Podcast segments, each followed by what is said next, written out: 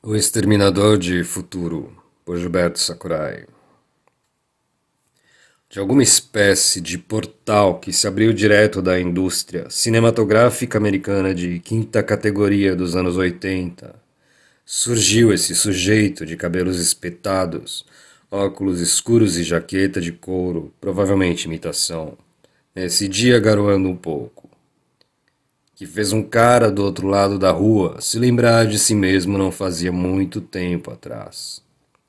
O sujeito era jovem, na casa dos vinte e poucos, e caminhava junto de uma garota vestida casualmente e de um cachorro feliz da vida.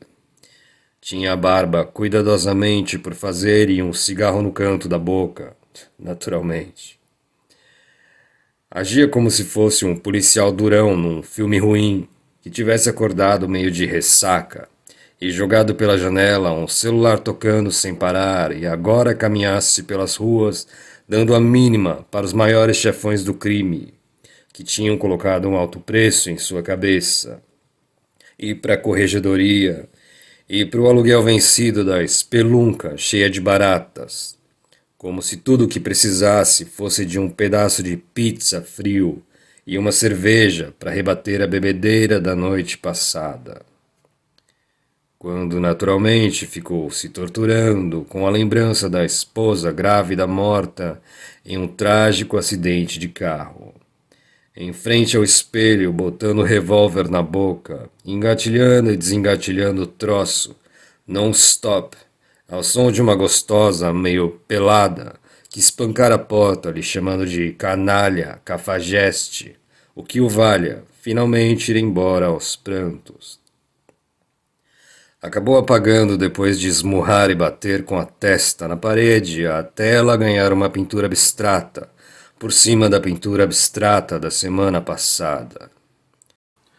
Ou talvez ele apenas tivesse se esforçado demais naquela manhã para tentar se parecer com alguma dessas estrelas do rock milionárias, mortas aos 27, no máximo 30, quem liga, que ele jamais seria.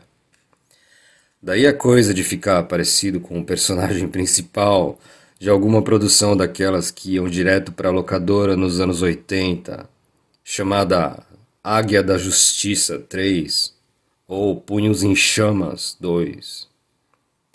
Ele sabia que cantava e tocava e compunha melhor do que qualquer um. Só ele sabia disso. Vai ver o problema era o videogame, vai ver era a pornografia, vai ver o consumo excessivo de produtos industrializados que causavam danos cerebrais irreversíveis ou algo do tipo. Vai ver era a falta de sensibilidade das outras pessoas. Vai ver tudo era um problema porque ele mesmo era o problema. Com certeza precisava de amigos. Mandar alguém ir se foder de vez em quando. De um emprego de verdade. Aulas de boxe. Ou finalmente tirar a sua carta de moto. Pelo menos alguma coisa que desse certo, pelo menos terminar algo que começasse, pelo menos uma vez na vida. O cara do outro lado da rua ficou pensando: coitada dessa garota, coitado desse cachorro. Talvez eles amem esse animal mais do que ele ama a si mesmo. Quero dizer, como se ele soubesse o que é isso. Como se eu soubesse o que é isso. Gilberto Sakurai, 25 de dezembro de 2020. Um ano de merda.